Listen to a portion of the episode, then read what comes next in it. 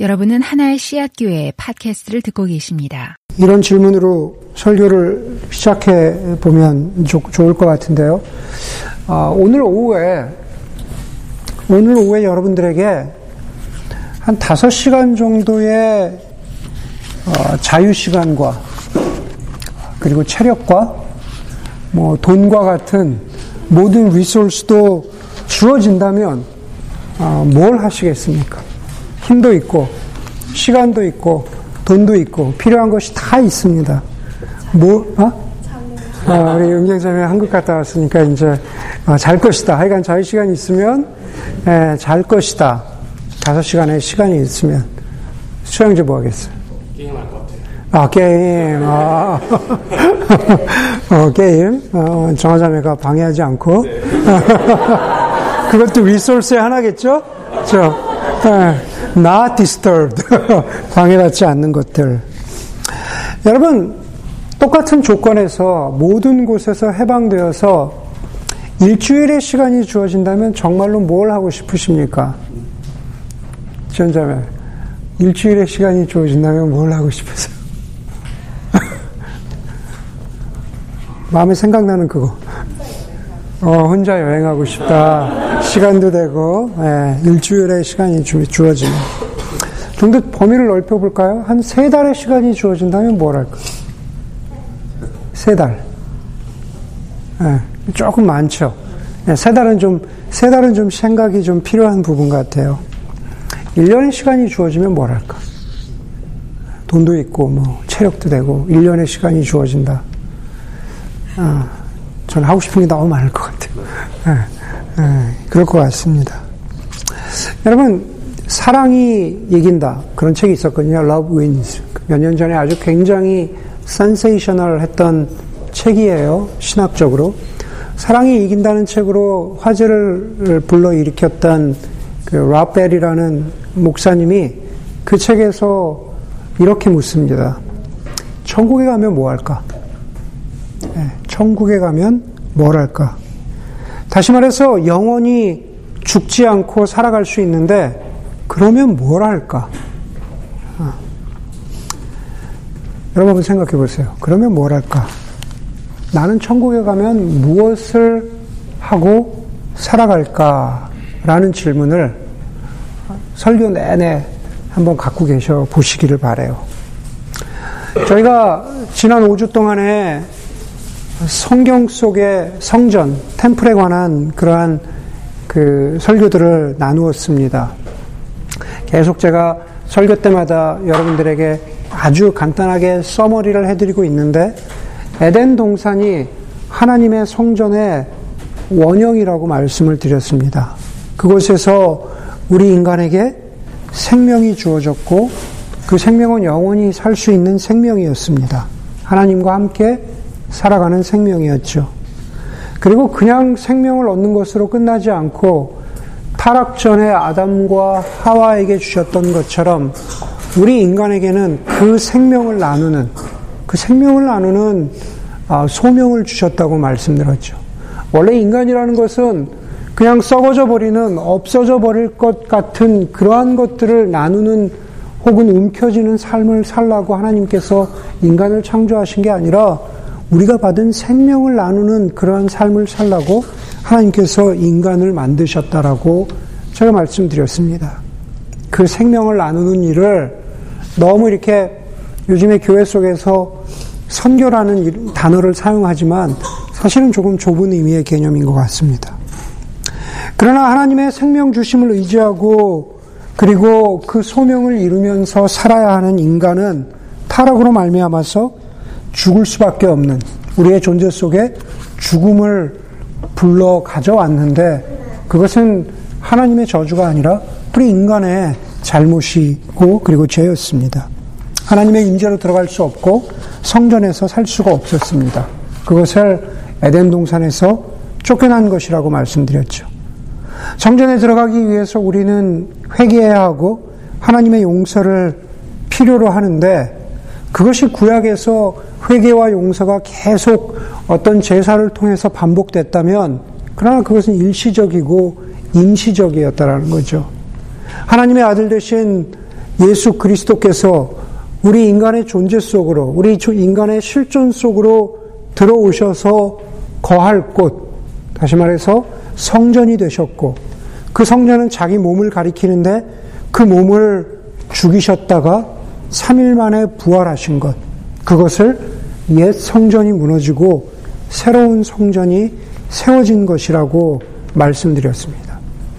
옛 성전이 무너지고 새로운 성전이 세워진 것, 인간이 죽었는데 3일 만에 부활한 것, 그것을 우리는 구원의 사건이라고, 네, 구원의 사건이라고 말합니다. 우리 모두를 구원하는 구원의 사건.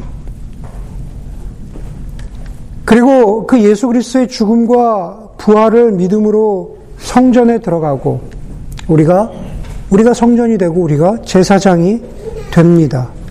우리는 말씀을 믿고 하나님의 말씀을 따라 살면서 그렇게 하나님의 자녀가 되어 가는데 그것이 바로 그리스도인의 삶의 가장 핵심이기 때문에, 때문에 그렇습니다. 왜, 왜 그러냐면 말씀이 곧 예수 그리스도이기 때문에 그렇습니다. 지난주 말씀을 통해서 하나님의 말씀이 우리를 세워간다라고 했죠. 하나님의 말씀이 우리를 성숙시켜 간다라고 했습니다. 기억하시겠지만 아욱산어라고 하는 헬라어 그것이 구약에서부터 신약을 관통하면서 결국 우리를 만들어 간다. 우리의 속사람은 우리의 내면은 무엇을 뿌리든지 무엇을 경작하든지 뿌리지 않던지 무엇인가 자라나게 돼 있다. 그것이 인간의 속성이다라는 말씀을 드렸습니다. 그것이 성전이 완성되어 가는 모습이죠. 이제 우리는 성전의 마지막을 향해서 달려갑니다. 마지막 성전의 모습.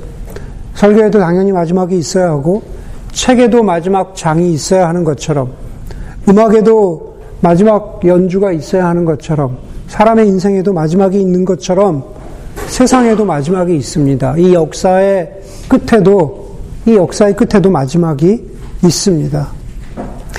어떤 모습으로 이 세상의 끝이 다가올지를 우리는 100% 예측할 수 없지만은 우리는 성경을 통해서 이 세상의 마지막을 조금이나마 그려볼 수 있습니다.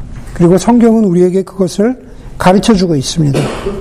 그 마지막에 저와 여러분들의 모습은 어떤 모습이고 세상의 모습은 어떤 모습일까?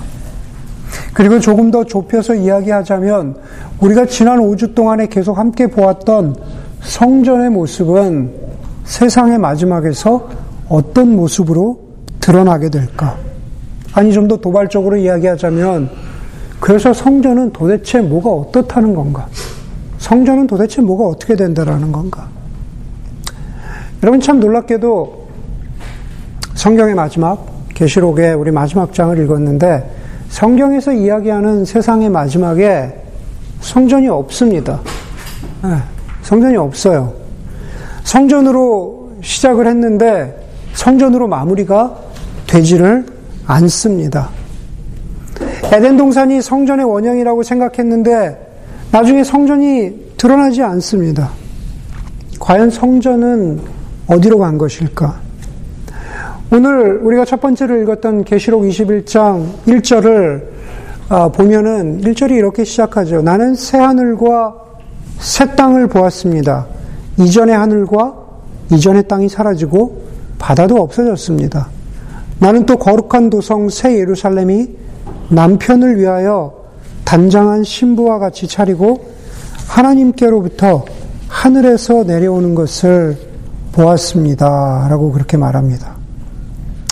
여러분 거기 보니까는 이전의 하늘과 이전의 땅이 사라지고 바다도 없어진다라고 그렇게 말하고 있습니다.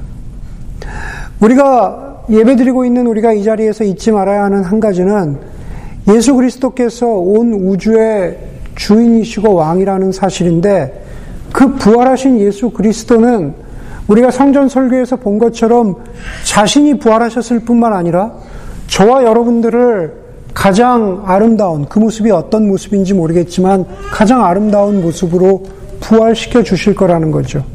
자신의 아름다운 모습을 18세로 기억하든지 25세로 기억하든지 30세로 기억하는지 그건 내가 잘 모르겠지만 어떤 나이로 부활시켜 주실지 아니면 그 이상의 어떤 모습일지 그것은 모르겠지만 그러나 우리를 하나님과 같이 예수 그리스도와 같이 영광스러운 모습으로 우리를 부활시켜 준다라는 겁니다.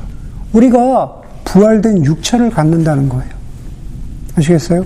우리가 오해하지 말아야 되는 건 그냥 영, 영, 스프링만 남아있는 게 아니다라는 겁니다. 우리가 분명히 부활된 육체를 갖게 된다라는 거죠. 그런데 그것은 우리 개인의 차원에만 해당되는 것이 아니다라는 거죠. 온 세상을 아름답게 하십니다. 이전의 하늘과 이전의 땅과 이전의 바다는 사라지는데 새로운 것이 온다라고 그렇게 말합니다. 모든 악하고 불결하고 하나님을 거역하는 것들이 불타고 사라지고 하나님 보시기에 아름다운 것들이 남게 됩니다. 저기 천국이 아니라 예, 저기 천국이 아니라 바로 이 땅 가운데 이 우주 가운데 회복되고 완성될 하나님의 나라가 남게 되고 또 임할 것이라는 겁니다. 그것이 성경의 약속이고 그리고 그 성경의 약속이 이루어진 이미지를 오늘 성, 오늘 본문 가운데에서는 새 예루살렘이라는 도시로 그렇게 말하고 있습니다. 예, 새 예루살렘. 지금 이스라엘 가야 우리가 만날 수 있는 그 예루살렘이 아니라 새 예루살렘이라고 그렇게 말하고 있는 거죠. 여러분 창세기를 보면은 바벨탑이 나옵니다. 바벨탑을 중심으로 수많은 사람들이 어, 모여 있었죠. 우리가 뭐 지금도 그렇잖아요. 큰 대도시에 가면 어디나 상징적인 탑들이 있잖아요. 그렇죠? 뭐 남산 타워도 있고, CN 타워도 있고, 스페이스 니들도 있고, 뭐 큰 빌딩들도 있고. 여러분, 바벨탑을 한번 생각해 보면은 그냥 탑만 있었던 것이 아니라 누구나 성경의 고대 저자가 이야기하고 있듯이 탑을 중심으로 수많은 사람들이 모여 있었던 바벨 도시라고 말해도 무방합니다. 꼭대기가 하늘에 다 닿는 그러한 큰 탑을 쌓아서 하늘에 이루고자 했던 수많은 사람들이 모여 있었던 그 바벨 도시와 다르게 오늘 요한계시록에 나오는 새 예루살렘은 인간의 성취나 인간의 위협이 아닙니다. 그렇죠. 바벨 도시는 바벨 탑은 인간의 성취와 인간의 위협인데 과연 이 예루살렘은 그래서 인간이 도덕의 진보나 기술의 진보를 통해서 만들어낸 인간의 성취물일까?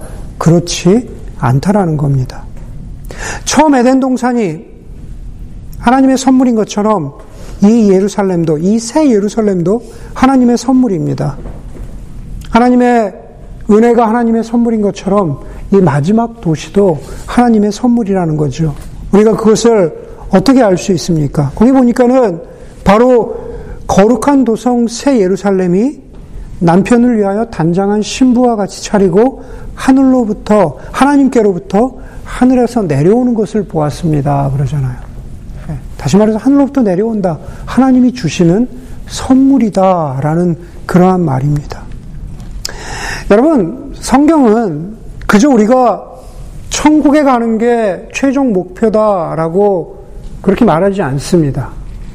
사실 성경을 보다 보면 천국과 지옥에 대해서 우리가 두려워하고 우리가 벌벌 떠는 것만큼 천국과 지옥에 대해서는 많은 분량을 이야기해서 이야기하고 있지 않아요. 설명하고 있지도 않다라는 겁니다. 오히려 천국은 완성될 하나님의 나라가 어떻게 될 것이냐라는 것에 대해서 더 많이 설명하고 있습니다.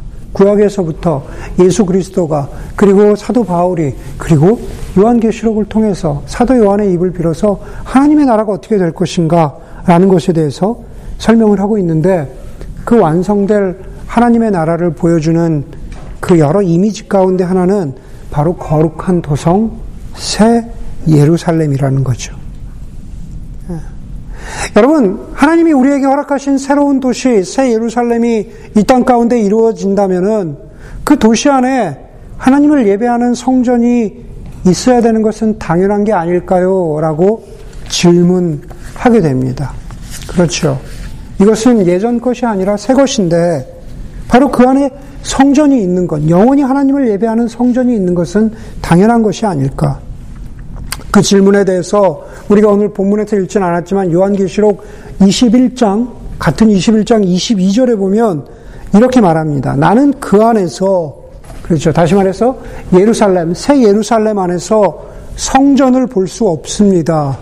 지금 하나님이 보여주신 그 환상을 보면서 사도 요한이 그렇게 고백하고 있는 거예요. 나는 지금 새 예루살렘이라고 하는 완성될 하나님의 나라를 보고 있는데 나는 그 안에서 성전이 보이지 않습니다. 그런데 왜냐하면 그것은 전능하신 주 하나님과 어린 양이 그 도성의 성전이시기 때문에 그럽니다. 하나님과 예수 그리스도께서 성전 자체이시라는 거죠. 하나님과 어린 양이신 부활하신 예수 그리스도께서 성전이 됩니다. 제가 이번 설교를 통해서 끊임없이 강조한 것처럼 하나님의 임재 자체, 하나님의 존재 자체, 하나님이 우리와 함께 하시는 그것이 성전이지 진정한 성전의 의미지 고딕 양식으로 무슨 무슨 뭐 바로크 양식으로 혹은 멋있게 아름답게 심플하게 만들어 놓은 건물이 성전이 아니다라고 하는 겁니다. 하나님의 임재가 성전이라면 하나님의 임재가 주는 가장 큰 의미는 무엇입니까? 시리즈 처음에도 말씀드렸고 오늘도 말씀드리지만 결국 그것은 그것은 생명의 성전이라는 거죠. 에덴 동산 말씀드리면서 에덴 동산 중앙 한가운데 뭐가 있었다고요? 생명나무가 있었잖아요. 거기로부터 생명이 퍼져나가죠. 거기로부터 한 강이 있었는데 그것이 네 강으로 나누어지면서 생명이 흘러 넘친다고 그렇게 말씀을 드렸습니다. 그리고 오늘 설교 처음에 우리가 읽을 때 요한계시록 22장 제가 첫 번째 설교를 하면서 말씀드렸습니다. 다시 첫 번째 설교를 기억하면서 마치 에덴 동산에서 한 강이 네 줄기의 강이 돼서 흘러가서 거기서 생명이 넘친 것처럼 성경이 처음이잖아요. 이제 마지막 이 새 예루살렘에서 이 마지막 도시에서 보세요 한번 22장 보면은 생명수 강이 어디에 있습니까? 그 새 예루살렘 도시에 있는 거죠. 그 강은 하나님의 보좌와 어린 양의 보좌로부터 흘러나와서 도시의 넓은 거리 한가운데를 흘렀습니다. 그렇죠. 새 예루살렘의 도시 한가운데를 강이 흘러가는 겁니다. 그리고 그 주변에 생명나무의 열매가 열매를 내고 나뭇잎은 수많은 민족들을 치료하는데 사용됩니다 라고 그렇게 말합니다. 음. 여러분 비록 성전은 없지만 그 예루살렘 속에 새 예루살렘 안에 성전은 없지만 괜찮습니다. 왜 괜찮을까요? 에덴 동산이 생명의 근원이었던 것처럼 그리고 하나님께서 에덴 동산을 만드신 목적은 그냥 에덴 동산만 잘 되는 게 아니었다라는 거죠. 이해가 되시죠? 에덴 동산으로부터 시작한 그 생명이 하나님의 생명이 온 세상에 퍼져나가는 게 그게 하나님의 창조의 목적이었죠. 그렇죠? 마찬가지입니다. 오늘 마지막 때에 이 땅 가운데 임한 새 예루살렘, 새 땅, 하나님의 나라는 바로 그 boundary, 그 도성 안에만 생명이 넘치는 것이 아니라 그것이 바로 온 세상 가운데로 넘쳐나야 된다라는 거죠. 이 온 땅과 온 하늘과 이 온 우주 가운데 하나님의 생명이 흘러가게 되는 거죠. 그래서 하나님을 예배하는 장소가 어떤 구체적인 장소, 구체적인 시간만을 의미하는 것이 아니라 바로 어디서나 하나님을 예배하는 세상이 되게 되는 겁니다. 컬처, 컬처 메이킹이라는 의미 있는 책을 쓴 앤디 크라우치의 말에 따르면 이렇게 표현했습니다. 하나님의 빛과 하나님의 사랑이 도시의 모든 삶의 영역에 충만히 퍼져 있기 때문에 새 예루살렘에는 성전이 필요 없습니다. 그런 의미에서 보자면 우리가 아는 예배, 즉 특정한 시간과 공간을 따로 분리해서 하나님의 사랑을 알기 위한 필요는 미래형이죠. 사라질 것입니다. 네. 마지막 때가 되면 하나님의 빛과 사랑이 충만하기 때문에 우리가 굳이 성전에서 모여서만 예배 드릴 것 없이 하나님의 사랑이 온 우주 가운데 충만하게 채워진다라는 거죠. 오히려, 오히려 하나님의 백성들, 우리들은 처음 아담과 하와에게 하나님이 명령하셨던 것, 생육하고 번성하여 땅에 충만하라고 하라는 그 명령. 생육하고 번성해라. 여러분, 우리가 문화, 컬처라고 하는 그 문화라는 그 영어 단어의 의미를 어, 되게 대부분의 영어들이 그 라틴어에 그 기원을 두고 있는 것들이 많잖아요. 그렇죠? 문화라는 단어도 결국 라틴어로 쫓아가 보면은 라틴어의 경작하다. 우리가 컬티베이링 하는 그렇죠? 그냥 농사와 관련된 경작하다라는 그 단어로 어, 그 근원을 쫓아 올라가게 됩니다. 다시 말해서 문화가 마치 샌프란시스코나 LA나 뉴욕에 있는 것처럼 무슨 거기에만 문화가 있고 그런 어떤 시골에는 문화가 없는 무슨 그런 그런 것이 아니라 문화는 결국 무엇인가를 경작하고 만들어 나간다는 거죠. 새 예루살렘에는 그 하나님의 사랑과 빛의 컬처, 문화가 충만하게 되는데 그것을 경작해 나가는 것은 누가 합니까? 하나님의 백성들인 그리스도인들이 하게 된다는 거죠. 요한복음 5장에 보면 예수님께서 38년 된 병자를 고쳐주시죠. 예수님께서 38년 된 병자를 고쳐주신 것 때문에 비판을 받습니까? 아니면 다른 이유 때문에 비판을 받습니까? 예수님이 바리새인들 서기관들의 비판을 받는 것은 38년 된 병자를 고쳐 주셨기 때문에 비판을 받는 게 아니죠. 고쳐 주신 다음에 예수님이 자기가 누구인가를 말씀하시는 것 때문에 비판을 받죠. 내가 하나님이 내가 하나님의 아들이다. 그리고 나서 그 다음 말이 중요합니다. 내 아버지께서 일하시니 나도 일한다. 하나님 아버지가 여호와 하나님이 내 아버지이신데 아버지께서 일하시니 지금 나도 일하고 있다라고 말하는 겁니다. 여러분, 내 아버지께서 일하시니 나도 일한다라고 하는 이 선포는 굉장히 중요한데 그것은 어떤 의미냐면은 우리도 우리도 새 예루살렘에서 완성 완성된 하나님의 나라에서 일한다라는 겁니다. 일한다라는 겁니다. 여러분 설교 시작에서 제가 여러분들에게 천국 가면 뭐 할 겁니까? 라고 질문 드렸잖아요. 네, 영원한 생명 우리가 우리가 천국에 소위 하나님의 임재 곁으로 간다면 거기서 무엇을 할 것입니까? 라는 질문을 무엇을 하기를 원하십니까? 라는 질문을 드렸습니다. 세상에서 수고했으니 잠을 잘 수도 있을 것이고 예, 조금 무엇인가 여행을 다닐 수도 있을 것이고 그, 그 하나님 나라의 상태를 제가 알 수 없기 때문에 뭐라고 구체적으로 말할 수는 다 없지만 그러나 중요한 것은 우리는 에덴 동산의 타락 전에 아담과 하와가 하나님과의 아름다운 관계 속에서 생육하고 번성해라. 컬티베이링 해라. 문화를 만들어라. 무엇인가 해라. 라고 하는 그, 그 창조 명령에 순종했던 것처럼 마지막 때도 우리는, 마지막 때도 우리는, 아, 그 하나님 나라 속에서 우리는 일한다라는 거죠. 네, 더 이상 내가 아, 퍼포먼스 리뷰 받, 받지 않아도 되고, 네, 더 이상 내가 아, 고민하지 않아도 되고, 새벽까지 일하, 일하지 않아도 되고, 무엇인가 가장 이상적인 상태에서 우리의 마음에 충만한 기쁨이 있는 상태에서 우리가 일하게 된다는 겁니다. 그게, 그게 하나님 나라의 모습이에요. 그게 하나님 나라의 모습. 아마 저는 일이 없을 겁니다. 네, 진짜로.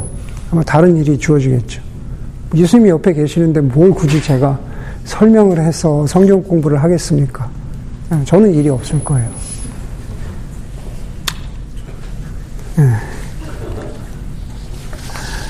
라펠은 처음에 말씀드린 그의 책 사랑이 이긴다에서 이런 말도 했습니다. 우리의 종말론이 우리의 윤리에 영향을 미칩니다. 여러분, 종말론이 뭡니까? 2019년 뭐 예를 들면 언제 예수님이 오신다 이게 종말론입니까? 아니죠. 종말론이라는 것은 물론 부분적으로 그렇죠. 종말론이라는 것은 결국 미래 마지막 때에 대해서 가르치는 것이 종말론입니다. 윤리는 무엇일까요? 윤리. 우리가 윤리적으로 살아간다. 결국은 윤리는 어떻게, ethics. 그것은 우리가 어떻게 사느냐의 주제인 거죠. 그런데 우리의 종말론이 우리가 미래에 대해서 어떻게 믿고 있느냐가 우리의 윤리에 영향을 미친다. 우리가 지금 어떻게 살아가느냐에 영향을 미치고 우리의 삶을 결정한다라는 겁니다.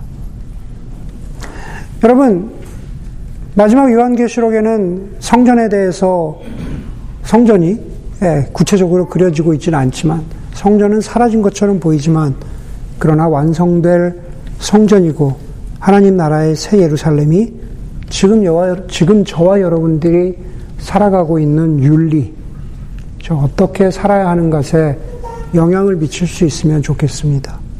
하나님 나라에 가서 지금은 대충 살고 하나님 나라에 가서 그곳에서 하나님과 더불어서 문화를 경작한다? 창조 명령에 순종한다? 그것은 성경이 말하는 바가 아닙니다. 그리스도인들이라면 앞으로 살 것을 지금 살아보는 연습을 하는 겁니다. 지금 살아보려고 애쓰는 겁니다. 직장 생활에서 사람들을 대하고 직장을 옮기는 고민들을 하면서 부부 생활 가운데에서 대화를 하고 무엇인가 아내를 돕고 남편을 돕는 일들 가운데에서 아이들을 양육하고 아이들이 어떤 사람들이 되기를 바라는가라는 그러한 기대감과 교육에서 제가 늘상 말씀드리지만 집을 사고 먹고 마시고 소비하는 우리의 소비 생활 가운데에서 아니 삶의 모든 영역에서 미래의 예루살렘이 하나님의 나라가 우리의 삶의 기준이 되고 그것이 지금 우리가 어떻게 사는 모습을 결정했으면 좋겠습니다. 지금 내가 하고 있는 일이 하찮게 보여도 금전적으로 큰 가치가 없고 의미가 없어 보이는 일들처럼 보여도 그것이 문화라는 측면에서 컬처라는 측면에서 아름다움이라는 측면에서 하나님 나라의 생명을 나누는 일이라면 하나님 나라의 문화를 만들고 경작하는 일이라면 그것은 반드시 그것은 반드시 그 열매를 거두게 될 것입니다. 반대로 지금 하고 있는 일이 아무리 지금의 가치로 볼 때 돈을 잘 벌고 지금의 가치로 볼 때 인정받고 그리고 의미 있는 일처럼 보인다고 할지라도 그러나 그것이 하나님 나라의 생명을 문화를 경작하는 일에서 의미 없이 사라져버릴 일들이라면 그것은 정말 사라져버리고 말 것이기 때문에 우리는 고민해야 합니다. 그런데 여러분, 그렇게 남들처럼 살지 않고 남들과 다르게 사는 일은 어렵습니다. 쉽지 않습니다. 그래서 21장 3절, 아, 이렇게 말하고 있는 거죠. 하나님이 그들과 함께 계실 것이고 그들의 눈에서 모든 눈물을 닦아주실 것이니 다시는 죽음도 없고 슬픔도 없고 울부짖음도 고통도 없을 것이다. 이전 것들이 다 사라져 버렸기 때문이다. 그들의 눈에서 모든 눈물을 닦아주실 것이다. 미래형이잖아요. 하나님의 나라가 임하면 그때 눈물을 닦아주신다는 얘기인 거죠. 그런데 그 얘기는 거꾸로 얘기하면 어떤 말입니까? 지금 우리의 눈에 눈물이 있다는 거죠. 그렇죠? 남들과 다르게 사는 일, 하나님 나라 백성으로 살아가는 일에는 저 눈물 나는 일이고 너희의 눈에 눈물을 닦아 주실 것이다. 우리의 삶 가운데 눈물이 가득할 수 있다라는 겁니다. 제가 잊어버릴 때마다 여러분들이 잊을 잊어버릴 때마다 인용하는 글귀이기도 한데 김영익 목사님의 우리가 하나님을 오해했다라는 책에 보면 그 책에서 강조하는 한 가지 하나님의 의로우심은 하나님의 선하심은 우리가 사는 날 동안에 다 드러나지 않고 응답되지 않을 수 있다. 우리가 하나님의 의로우심을 믿고 우리가 하나님의 선하심을 믿는데 그 하나님의 의로우심과 선하심이 우리의 삶 가운데 우리가 호흡이 붙어 있는 우리의 삶 가운데 드러나기를 바라는데 그것이 우리가 기대하는 만큼 다 그렇게 드러나지 않을 수도 있다. 그렇다고 하나님의 의로우심이 없는 것이 아닙니다. 그것에 실망하지 않기를 바랍니다. 왜냐하면 우리를 괴롭히던 이전 것들은 오늘 말씀대로 우리가 믿는 것은 그것들은 다 사라질 것이기 때문입니다. 하나님의 신실하심, the faithfulness of God.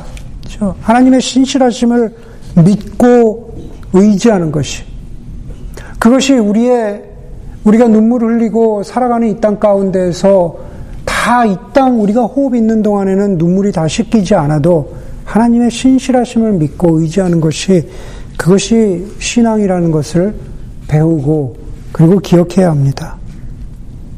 신앙이라는 것은 믿음이라는 것은 결국 우리의 삶 가운데에서 우리의 삶이 끝날 때까지 눈물이 마르지 않는 그러한 삶을 산다고 할지라도 결국 하나님이 그 눈물을 새 예루살렘에서 하나님의 나라에서 닦아주실 것이라는 소망을 가지고 살아가는 게 그게 진정한 신앙입니다.